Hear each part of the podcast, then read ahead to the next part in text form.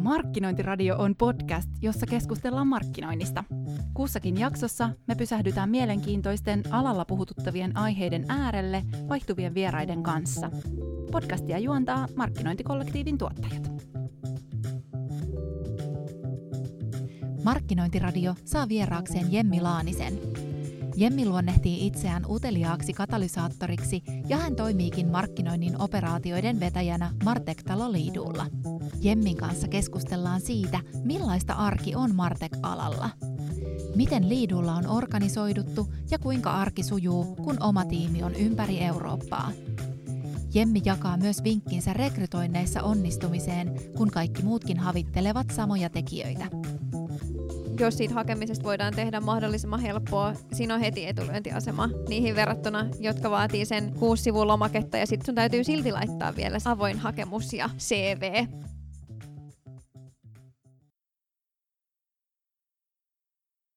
Tervetuloa Markkinointiradioon. Tänään raotetaan verhoja Martech-toimijan ovien sisään. Puhutaan vähän siitä, että millaista on olla Martech-alalla töissä ja mitä siellä oikeastaan tapahtuu. Ja jaetaan myös oppeja ja parhaita vinkkejä ja ehkä myös jotain mokia. Mä oon saanut vieraaksi Jemmi Laanisen Leadoo Marketing Technologiesilta. Jemmi, lämpimästi tervetuloa Markkinointiradioon. Kiitos, kiva olla täällä ja puolestani voin toivottaa lämpimästi tervetulleeksi meidän toimistolle. Kyllä. Nyt kun me saadaan livenä olla jossain. Kyllä, joo, kiitos kutsusta. On tosi makea olla oikeasti teidän täällä, missä kaikki tapahtuu. Siitä tulee aina sellainen erilainen fiilis, kun näkee, että millaisissa tiloissa ihmiset työskentelee. Tuolla ennen kuin lähdettiin nauhoittelemaan, niin istuttiin mukavilla sohvilla ja siinä joku vähän hierontatuolissa rentoutui ja näin, niin aika kiva fiilis tuli. Kyllä, siinä on semmoinen ehtä scale-up-meininki, että mikä puuttuu, niin pallomeri ja säkkituolit, mutta kaikkea muuta meillä oikeastaan on. No niin. Mutta hei, tänään tosiaan puhutaan vähän siitä, että millaista tällä alalla on olla töissä. Ja ennen kuin mennään ihan oikein syvälle siihen, niin haluatko sä vähän kertoa sun omaa työuraa tähän asti? Miten sä oot päätynyt Leadoolle? Joo, mä oon ollut markkinoinnin ja liiketoiminnan kehittämisen parissa töissä vuosia. Et mitään tarkkaa vuosilukua tästä kohtaa nyt ei tule top of my head mieleen, mutta sen verran pitkä, että anglismit tulee helpommin kuin pelkkä suomi.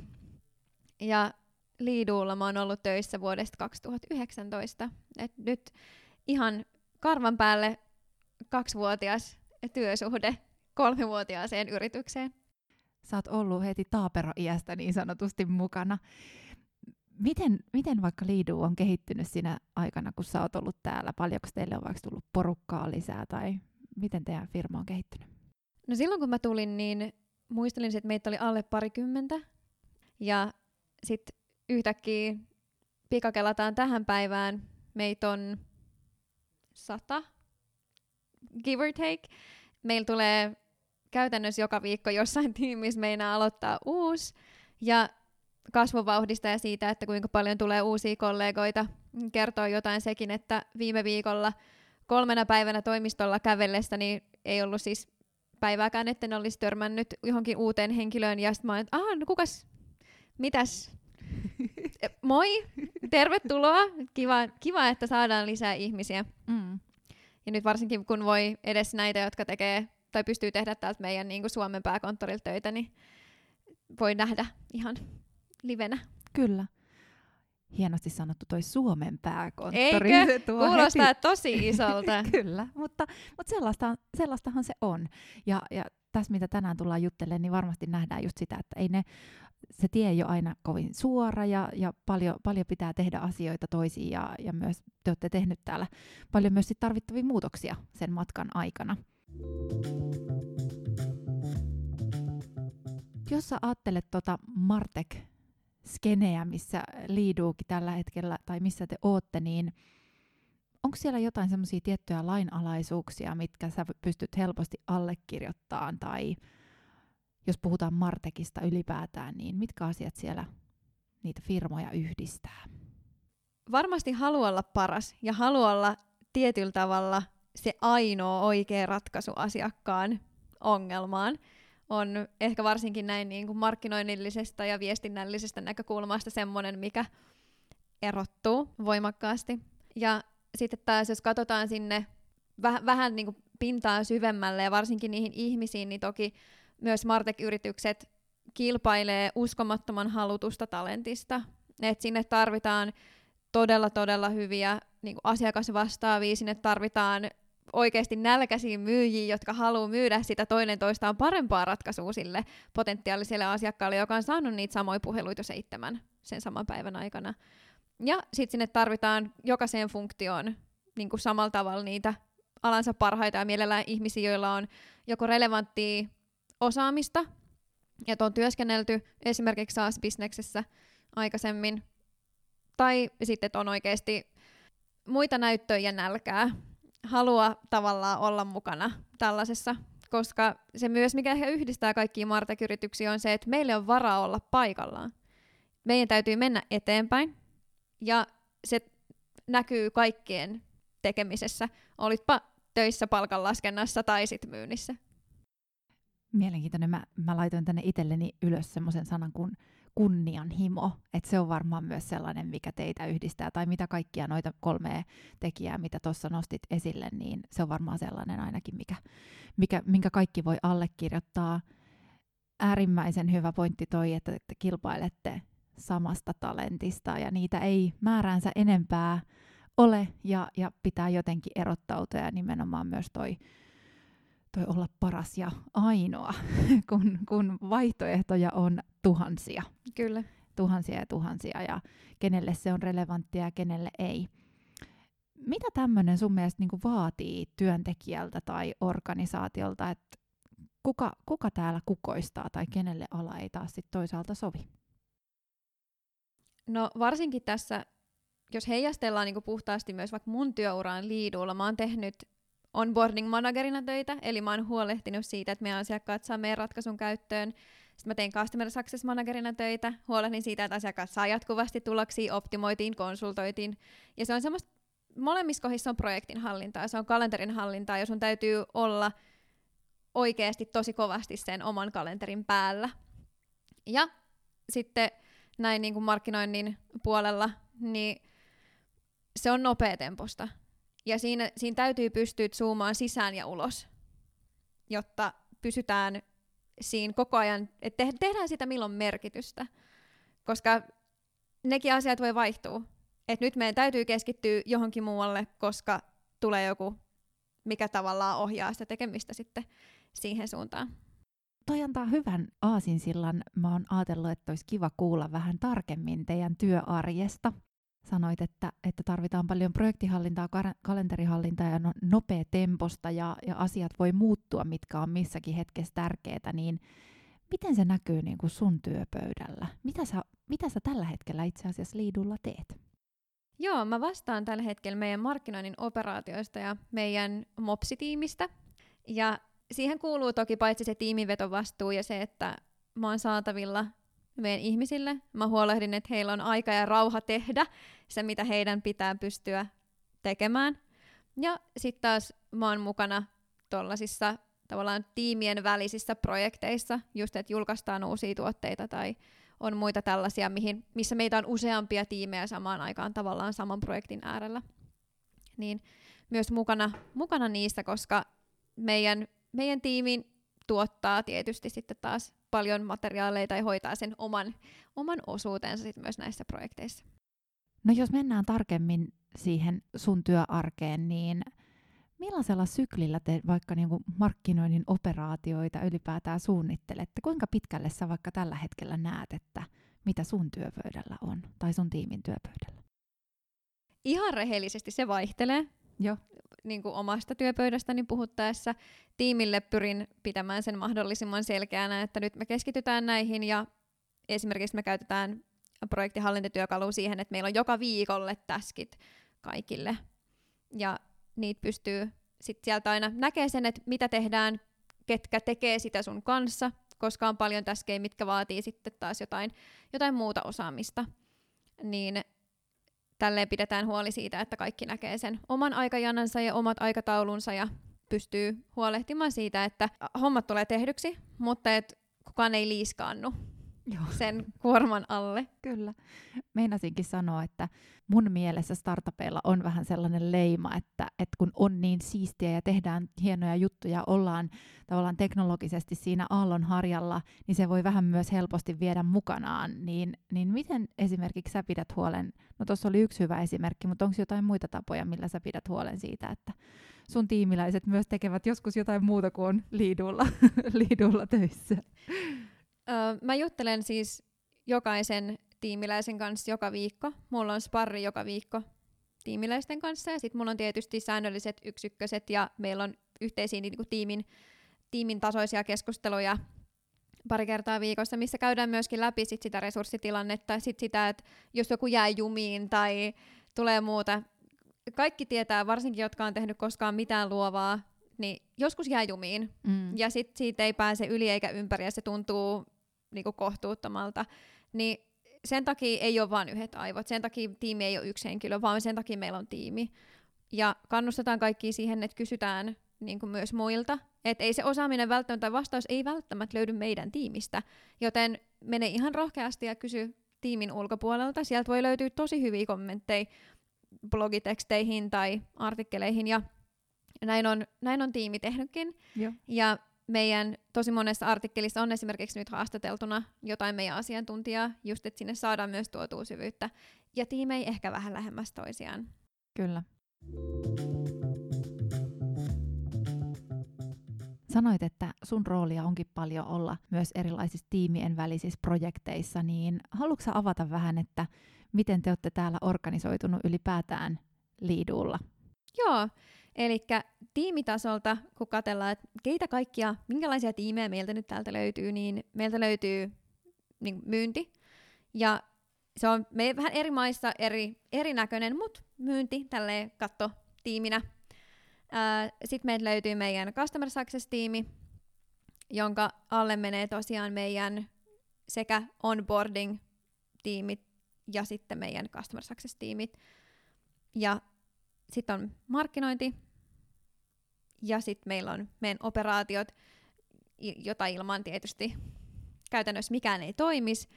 Ja siellä kaiken keskellä on sitten tuote, meidän tekkitiimi, ketkä sitten huolehtii siitä, että meillä on jotain, mitä myydä, jotain, mikä toimii, ja että esimerkiksi meidän asiakkaiden toiveet tulee kuulluksi.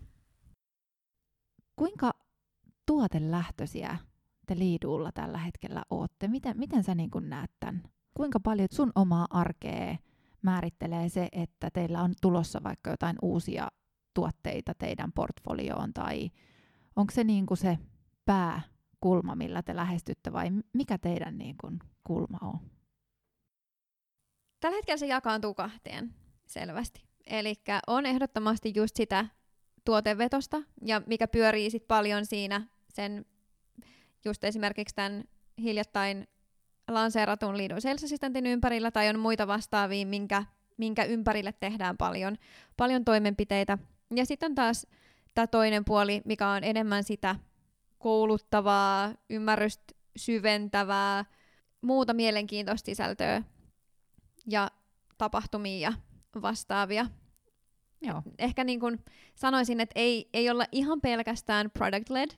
Joo. Ja sitten ei myöskään olla siellä toisessa ääripäässä siitä, vaan että me pyritään löytää siihen väliin malli, mikä sitten toimii meille. Joo, toi on mielenkiintoista, koska siis on hyvin, hyvin sellaisia tuotelähtöisiä tekijöitä markkinoilla, ja sitten on taas niitä, jotka luottaa vaikka pelkästään siihen brändiin, että mitä tahansa sen brändin alla tapahtuu, niin se kiinnostaa. Sä oot ollut nyt Leadoolla siis pari vuotta, ja ennen kuin mentiin tähän etätyöaikaan, niin mä kävin usein teidän toimistolla, ja siellä oli aikamoinen meno ja meininki ja sellainen hyvin startup-mainen työskentelytyyli, äänekästä menoa ja ylävitosia heiteltiin mennen tullen, niin kuvastaako se edelleen sun niin kuin mielikuvaa siitä, mihin sä tulit töihin? Kuvastaa edelleen. Ja musta on ihanaa, että vaikka meidän toimisto vaihtui tosiaan tässä välissä siitä pienestä tähän ihan jonkun verran isompaan, niin edelleen meillä on kengät sikin sokin eteisessä, ja se tuntuu edelleen siltä, että tulee kotiin. Tuo on ihana tunne, varmasti. Käykö sä paljon toimistolla nyt? Joo, nyt mä oon käynyt, että mä oon käytännössä joka toinen viikko täällä. Viimeinen 1,5 vuotta on tuonut varmaan teillekin myös paljon erilaisia oppeja. Jos puhutaan nimenomaan siitä etätyöskentelystä, startupista, teidän kasvusta 20-100 parin vuoden sisällä, kaikki tämä on tapahtunut enemmän tai vähemmän COVID-pandemian aikana, niin miten se on vaikuttanut sun arkeen? Tosi paljon sisäisiä palavereita. Se on ehkä enemmän semmoinen myös markkinoinnille tyypillinen juttu, että kalenterissa on aika paljon sisäisiä, mutta muuten, miten se on niin kuin ihan sille aikuisten oikeasti vaikuttanut, niin totta kai on ollut pakko keskittyä siihen, että niistä prosesseista saadaan tehtyä oikeasti itsensä selittävät. Ne on kaikille selkeät, yksinkertaiset, mutta silti yksinkertaisuudessaankin tarkoitusta palvelevat. Et ei riitä, että joku tekee joskus jotain, ja se on dokumentoitu joskus ehkä johonkin, ja joku dokumentti löytyy jostain Driven syövereistä. Mä voin kuvitella, että hyvin moni pystyy tällä hetkellä samaistumaan tähän. Joo. Mutta vaan että ne on oikeasti niin kuin on systeemeitä, koska silloin kun ei voida saada sellaisia satunnaisia kohtaamisia kahvinkeittimen äärellä, niin meillä täytyy olla joku tapa siirtää sitä tavallaan tuollaisissa tilanteissa siirtyvää tietoa, kommentteja tai muuta. Niin tietynlaiset just prosessit olisi kunnossa ja sitten se, että sitä sisäistä viestintää on kuitenkin riittävästi ja että siitä pyrittäisiin tekemään jotenkin inhimillistä, koska kotiin on niin helppo jäädä ja tällöin jäädä yksin sen oman ongelmansa kanssa. Ja koska tietää, että kun kaikilla muillakin on niin paljon kaikkea, niin on. Kaikilla muillakin on kaikkea, mutta se ei auta niin kuin ketään, jos siellä jäädään tavallaan murehtii vaan yksin sitä omaa asiaa. Vaan että ennemmin että tullaan vaan sen kanssa, että okei, mä oon jumissa. Ja sitten joltain löytyy kyllä minuutti tai 5 tai 15, millä se saadaan sitten aukeamaan se solmu ja päästään sen kanssa eteenpäin. Että semmoiset verkonkin yli tapahtuvat jokseenkin inhimilliset kohtaamiset. Mä jaan ton ajatuksen. Mä mietin tuossa, tulin tähän teidän toimistolle, niin tuossa jotkut jakoi ihan jotain vapaa-aikaan liittyviä vinkkejä, mutta mä voisin kuvitella, että siinä hetkessä olisi, kun kahvia otetaan, niin myös tosi helppo sanoa, että vitsi, kun mä säädän nyt tämmöisen yhden kohan kanssa, kun mä en vaan pääse tästä eteenpäin. Ja joku, joka istuu tuossa sohvalla, voi kuulla sen ja ehkä huikata, että hei, mä voisin keksiä tuohon ratkaisun, tai onko miettinyt tätä ja tätä. Niin noi on niitä ehkä semmoisia etäajan suurimpia sudenkuoppia, mihin jotenkin täytyy tarttua. Ja ei ne tule varmastikaan poistumaan. Jatkossakin meillä tulee olemaan ihmisiä paljon myös kotikonttoreilta, ja ihmiset on muuttanut paljon muualle ja kauemmas, ja etteivät olekaan niin kuin ihan siinä koko ajan siinä lähellä. Niin se on mun mielestä äärimmäisen tärkeää, että jotenkin sitä mietitään, miten sitä sitten jatkossa tehdään. Ja nimenomaan toi inhimillisyys siinä, että mä oon kuullut joltakin, että joku ei hyväksy kalenterikutsua, jos ei ole agendaa, niin ehkä siinä pitää olla sit inhimillisen kohtaamisen hetki. Kyllä, mutta meilläkin esimerkiksi meidän tiimissä, niin meillä on keskiviikolla laitettu creative break. Ihan vaan sen takia, että voidaan vaan olla linjoilla ja heitellä mitä tahansa. Ja sitten jos ei ole mitään tavallaan oikeasti tällaiseen liittyvää, niin ei se haittaa. Meitä on siellä aina linjalla kuitenkin muutama, jutellaan niitä näitä. Joo. Ja sitten useita kertoja ollaan saatu myös ihan niinku toteuttavia ideoita myös. Että hei, tästä syntyi jotain. Kyllä. Mutta meidän tiimi työskentelee pääsääntöisesti vaan etänä. Joo. Ja mun yksi tiimiläinen asuu Lontoossa. Okay. 2 asuu Tampereella. Noniin. 1 asuu Ukrainassa. Sitten meillä on meidän Itä-Vantaan markkinointimafia. Viitaan itseäni ja meidän markkinointijohtajan Santtuun. Ja sitten 1 asuu Helsingissä. Että tavallaan meitä on vain 3, jotka realistisesti voi käydä helposti toimistolla. Joo. Ja se on ollut semmoinen jo tietysti ennen pandemiaa.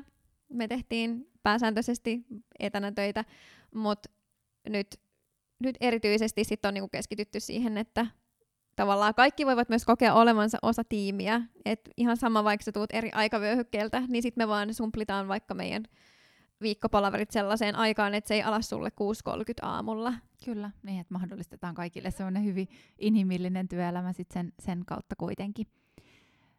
Mä kirjoitin tänne ylös, sä puhuit prosessien tärkeydestä ja systeemien tärkeydestä, niin se on varmaan sitten teidän tiimille ihan semmoinen lukuun ottamatta sitä, että mitä ylipäätään maailmassa tapahtuu, niin jos te olette noin joka puolella maailmaa joka tapauksessa, niin nämä tuo teille semmoista turvaa siihen tekemiseen. Kyllä. Ja sitten tavallaan näidenkin kautta mä tiedän esimerkiksi, että kukaan tiimiläinen ei ole yliresurssoitu. Joo. Kukaan ei pääse liiskaantumaan sinne sen työkuormansa alle, kun se on näkyvillä, että mitä tehdään ja tiedetään, kuinka paljon tehtävät ottaa aikaa. Ja se on nimenomaan tuo turvaa ja tuo turvaa kaikille. Kyllä. Se on kaikkia varten. Kyllä, nimenomaan. Tämä ei ole mikään semmoinen, mistä valvotaan jotenkin jostain norsunluun tornista, että mitä kukin tekee, vaan nimenomaan se on sitä resurssien helppoa jakamista myös sit siinä jokapäiväisessä arjessa. Jos te olette kasvanut 20 ihmisestä yli 100 ihmisen porukaksi tai lähes, niin te olette saaneet tehdä aika paljon noita rekryjäkin etänä. Joo. Pureudutaanko hetkeksi siihen? Mun mielestä se on aina mielenkiintoinen aihe, koska siis mikään firma ei voi kasvaa, ellei oikeasti myös sitä osaamista voida skaalata. Tähän viittasit jo tuolla alussakin, että tekin taistelette niistä. Tai voisin uskoa, että te olette myös yksiä niistä, jotka taistelette niistä parhaista talenteista ja näin. Niin mitkä on ollut teidän keinoja, millä te olette sitten löytänyt tänne Leadoolle niin hyvää porukkaa? No tietysti on pakko pikkusen niin kuin omaa torvea soittaa, että ollaan tehty kyllä hakemisesta mahdollisimman helppoa. Joo. Että itsehän en varsinaisesti siis hakenut töihin ja täällä olen 2 vuoden jälkeen, mutta kun klikkailin meidän kulttuuritestibotin läpi ja kappaskeppana täällä sitä ollaan. Ja edelleen. Ja tarina on tosi myös varmaan vähintään puolien meidän ihmisten osalta. Joo. Joten tässä just, että kun kilpaillaan siitä samasta talentista kaikkien muidenkaan, niin se, että jos siitä hakemisesta voidaan tehdä mahdollisimman helppoa, sä voit tehdä sen matkalla pikkujouluihin tai mikä ikinä tämmöinen erittäin random tilanne se sit voikaan olla, niin siinä on heti etulyöntiasema niihin verrattuna, jotka vaatii sen 6 sivun lomaketta ja sit sun täytyy silti laittaa vielä se avoin hakemus ja CV. Kyllä. Niin ehkä tavallaan hakijan näkökulmasta niin lajin helppous viehättää. Joo, kyllä. Voin allekirjoittaa. Mäkin olen päätynyt markkinointikollektiiville ilman, että tiesin hakevani. Mikä sitten kollegasi päätyi myös. Kyllä, kyllä. Joo, tässä on joku yhteys ehkä. Mutta siis toi helppous on kyllä aika tärkeä. Mitäs muita vinkkejä sulla on hyvien tyyppien rekrytointiin? No siis omasta puolestani voin sanoa, että meillä oli erittäin haluttu paikka auki meidän tiimissä kesällä. Me haettiin meille content manageria ja tätä varten tehtiin, tämä oli mun ensimmäinen ihan ikioma rekry.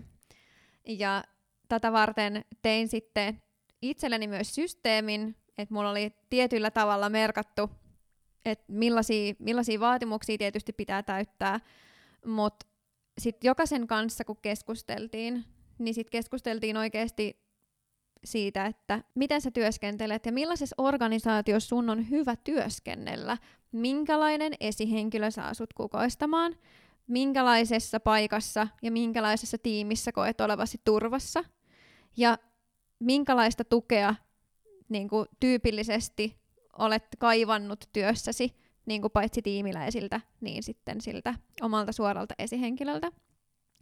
Ja sitten siitä, että minkälaisia ajatuksia on niin kuin oman urakehityksen suhteen. Ja just, että halusin kaikille vielä tähdentää, että ei ole kysymys siitä urakehityksestä meillä, vaan että mitä sä haluat tehdä, mikä sua kiinnostaa. Että jos tavallaan kukaanhan ei voi luvata kellekään mitään 5 vuoden päähän, mutta se, että jos sä nyt jo tiedät, että sä haluat kasvattaa kilpikonnia 5 vuoden päästä, niin sit meidän on hyvä tietää se etukäteen.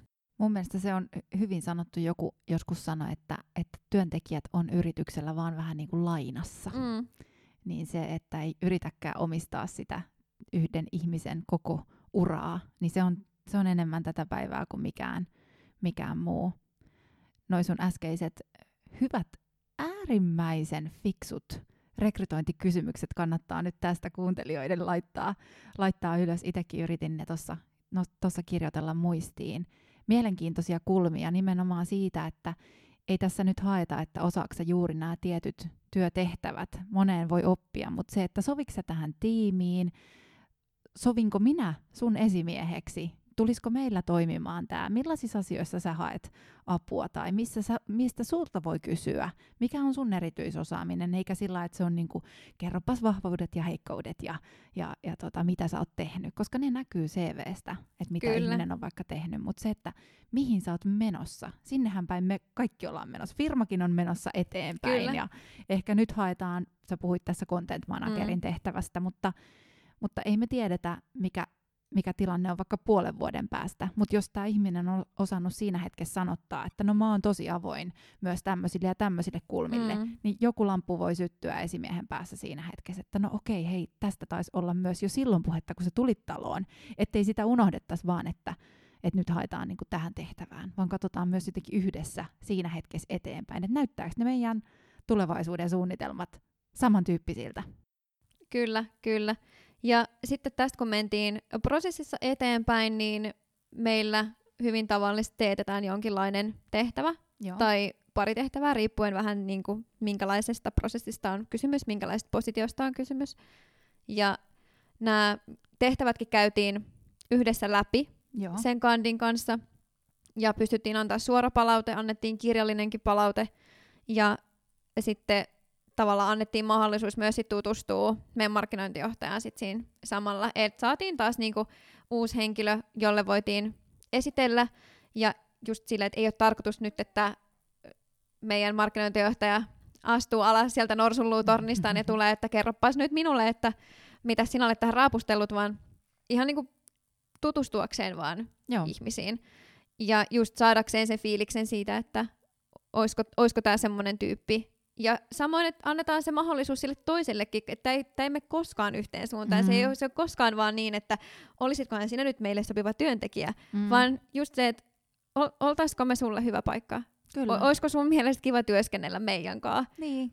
Ja sekin on ihan fine, että ei aina välttämättä ole. Kyllä. Mutta sen takia näitä mahdollisuuksia myös niinku annetaan ja niitä touchpointteja on riittävästi, koska se antaa sille ihmiselle myös mahdollisuuden arvioida, että olisiko tämä semmoinen työtehtävä? Olisiko tämä semmoinen tavallaan tiimivetäjä?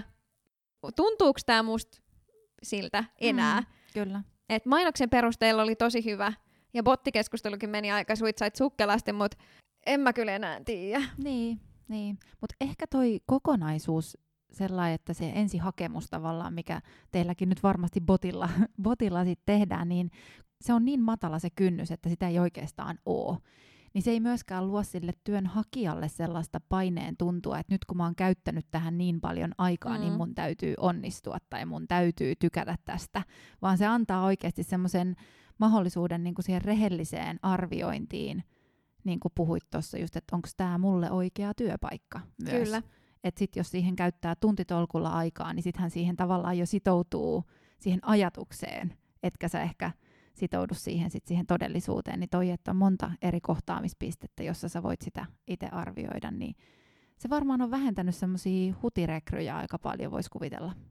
Joo, kyllä. Ja sitten tässäkin kyseisessä rekryssä, kun mentiin eteenpäin ja saatiin ilmoitettua tälle meidän valitulle henkilölle, että olisi ihanaa, että liittyy sitten meidän tiimiin. Ei niin, että palkattiin sut, vaan nimenomaan niin, että me valitaan sut, jos sä valitset meidät. Kyllä. Joo. Ja sitten tämän jälkeen elettiin edelleen kesää. Rekrytoitu henkilö asuu siis Lontoossa. Heidän lomakausi on eri kuin meillä. Joo. Hän oli edellisessä työssään opettaja. Joo. Niin hänellä oli täysin erilainen irtisanomissysteemi kuin muilla. Ja myöskin rekrytoivana esihenkilönä opin tietysti myös siitä tässä prosessissa, että miten asiat eroaa taas Englannissa, kuin miten ne hoituu täällä. Kyllä. Ja Ei mitään peruuttamatonta, onneksi henkilö tuli meille töihin ja on edelleen ihan tyytyväinen. Mutta on aina sellaisia asioita, mitkä on ollut itselle jotenkin sokeita pisteitä tällaisissa. Etenkin kun mennään just muihin maihin, niin siellä on erilaiset käytännöt, lainalaisuudet ja muut. Kyllä. Mutta tosiaan en halunnut ketään loputtomasti kesälomallaan kuumottaa, mutta toivotin tervetulleeksi ja varmistin, että kaikki on tullut. Kerroin, että esimerkiksi työvälineet on tilattu, tulee hänelle kotiin. Ja 3 viikkoa ennen kuin hän aloitti, niin toimitin hänelle Asanaan, tähän projektihallintatyökalu Asanaan linkin, minne mä olin tehnyt sen onboarding-suunnitelman. Ja hän ihanaa. Näki 5 viikoksi eteenpäin, mitä tapahtuu ja mitä odotetaan. Jokaiselle viikolle oli annettu tavoite. Joo. Ja jokaiselle, tavallaan siellä oli jokaiselle viikolle merkattu erityyppisiä tehtäviä. Ja just, että tapaa kaikki nämä ihmiset, ja ne kalenterikutsut oli siis myös lähetetty, jolloin kaikki tämä oli hoidettu, jolloin myös ihmiset meidän päässä tiesi, että heiltä odotetaan jotain. Kyllä. Ja päästiin aika nopeasti sit heti sen ekan viikon jälkeen jo niin kuin sit eteenpäin. Ja sitten tämän henkilön kanssa. Ja tokasta viikostaan eteenpäin hän on siis myös tuottanut sisältöä. Okei, ja aika nopea. On ollut yksi ehdottomasti niin kuin parhaimpia onboarding-kokemuksia. Joo. Mutta siis tässäkin on selkeä niin kuin prosessi. Siittähän se varmaan lähtee. Ja just se, että on ne selkeät odotukset, tavoitteet, asiat on kalenterissa. Niitä ei tarvitse sitten, kun sen ihminen aloittaa, niin alkaa sumplimaan. Kyllä. Vaan se on järkeilty etukäteen. Niin se tuo semmoista turvaa. Ja ainakin itse ajattelee, että uutena kun hyppää uuteen työpaikkaan, kaikki on täysin uutta, niin tavallaan pystyy tuolla luomaan semmoisen turvan tunteen, että ei hätää. Meillä on sut hallussa, tuu tänne ja lähdetään tästä liikkeelle. Kyllä, kyllä. Ja just se, että tuo on musta hyvä haku, että ihmiset luo itselleen myös niitä odotuksia siinä. Ja se ehkä korostuu tavallaan, minkä takia just prosessit on tärkeitä ja systeemit on tärkeitä ja minkä takia on tärkeää, että puhutaan niiden omien ihmisten kanssa säännöllisesti, on just se, että pidetään ne odotukset linjassa, koska ne omat odotukset on helposti niin korkeat.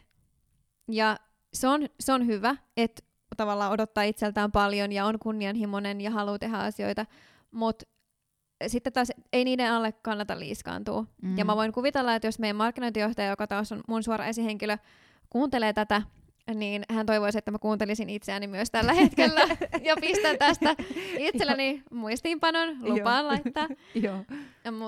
Mutta just sen takia, että käydään myöskin sit niitä keskusteluja niiden ihmisten kanssa. Että kerrotaan, että tää on se taso, mihin pitää päästä. Kyllä.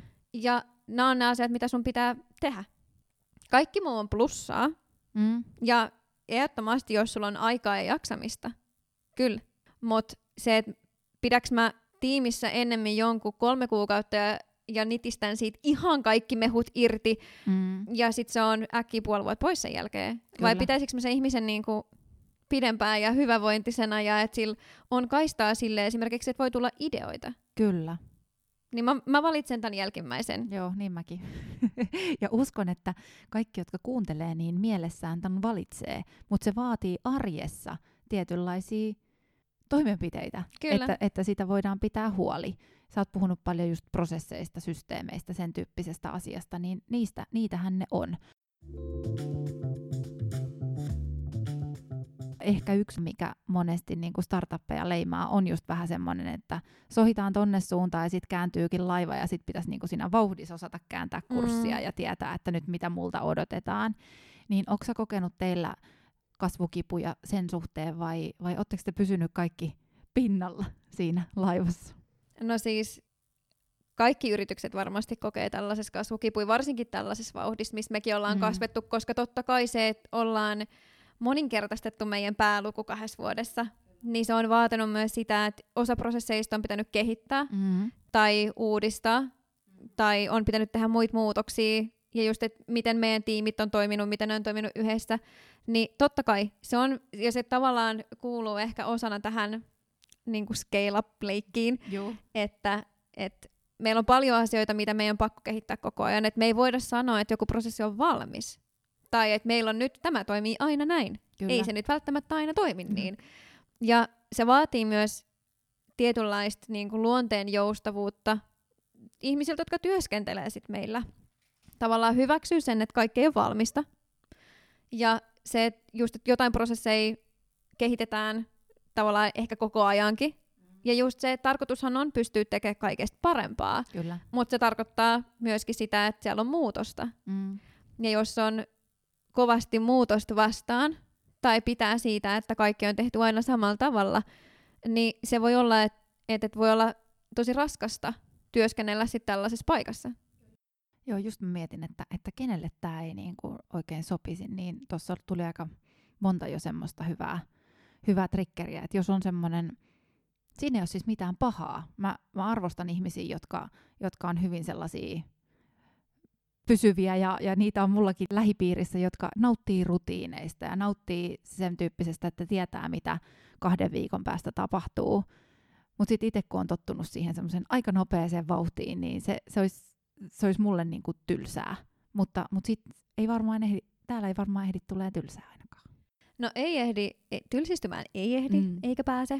Mutta siinä, missä tavallaan just, että on ihmisiä, jotka saa turvaa niistä rutiineista, niin toki meillä on paljon tehtäviä, missä on tavallaan asioita, mitkä on tiettyjä asioita, mitkä toistuu. Ja on sellaisia just projektihallinnallisia juttuja, asiakasrajapintatyöskentelyssä on tosi paljon sellaista, mikä toistaa itseään käytännössä joka kerta. Mutta sitten on asioita kaikkien tehtävien sisällä, missä on sitä muutosta tai missä just, että jos tehdään asiakasrajapinnassa töitä, niin et sä tiedä, milloin se asiakas pyytää sulta jotain. Kyllä. Et on asioita, mitkä on ennakoitavissa, ja sitten on asioita, mitkä on vähemmän ennakoitavissa. Joo, sepä. Mä katsoin, että teillä on niin kuin, mitä sanoit tuossa alussa teidän organisaatiosta, niin täällä on 5-6 eri operaatio tai eri tonttia, missä voi työskennellä, niin varmasti täältäkin löytyy sellaisia paikkoja, missä se on hyvin rutiininomasta tai tietyllä tavalla asiat toistuu, ja sitten on taas niitä, joissa ehkä enemmän se tuuli käy ja tapahtuu nopeammin asioita, niin että kyllä niinku yhden yrityksenkin sisällä voi olla hyvin erilaisia toimenkuvia, eikä se nyt tarkoita, että kaikki olisi niinku kauhean vauhdissa menossa. Että on myös onni, että joka paikassa on niitä hyvin erilaisia ihmisiä myös ja erilaisia tarpeita. Miten sä kuvailisit teidän Leadoon porukkaa, jos sun pitäisi sanoa, että mikä teitä kaikkia yhdistää? Mä aloin heti miettimään, että mitä mä oon kirjoittanut meidän verkkosivuille, meidän tiimiosioon, että sieltä se varmaan löytyy. Käy katsoa sieltä. Mutta koska puheesta ei ainakaan toiseksi voida tehdä vielä linkkiä, niin turvaudun ihan omiin sanoihin ja kuvailisin meidän porukkaa, että me ollaan tosi värikäs porukka ja meitä on ihan kaikenlaisia ja kaikenlaisista taustoista.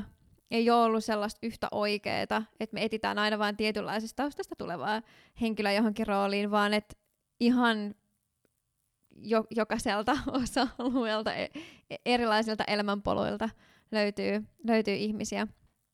Se, mikä varmasti kaikkia yhdistää, on se, että me ollaan oikeasti valmiit toimia tiiminä, mutta me ollaan myös vahvoja yksittäisiä pelaajia, johon se muu tiimi voi luottaa. Jokainen on myös se niin kuin tietyllä tavalla sen oman funktionsa selkäranka. Ja sitten kyllä meistä jokainen haluaa olla paras. Kunnianhimoa löytyy ainakin. Kyllä. Joo. Onko sulla, hei Jemmi, vielä jotain sellaista sydämen päällä, mitä sä haluisit sanoa niille, jotka pohtii, että kannattaako mun hypätä vaikka Martech-alalle? Onko jotain kannustuksen sanoja? Jos ajattelee tällaista vaihtoa, niin suosittelen tutustumaan niihin tuotteisiin, koska se auttaa tosi paljon siinä tavallaan, että kun miettii, että haluaisinko mä tehdä tällaisen tuotteen kanssa töitä, että se ei ole vaan siitä yrityksestä, vaan se on totta kai siitä, minkä kanssa tekisit sit töitä. Olipa se funktio sit mikä tahansa. Ja mä sanon myös kaikille, että käy katsoa niitä ihmisiä, jotka siellä on töissä.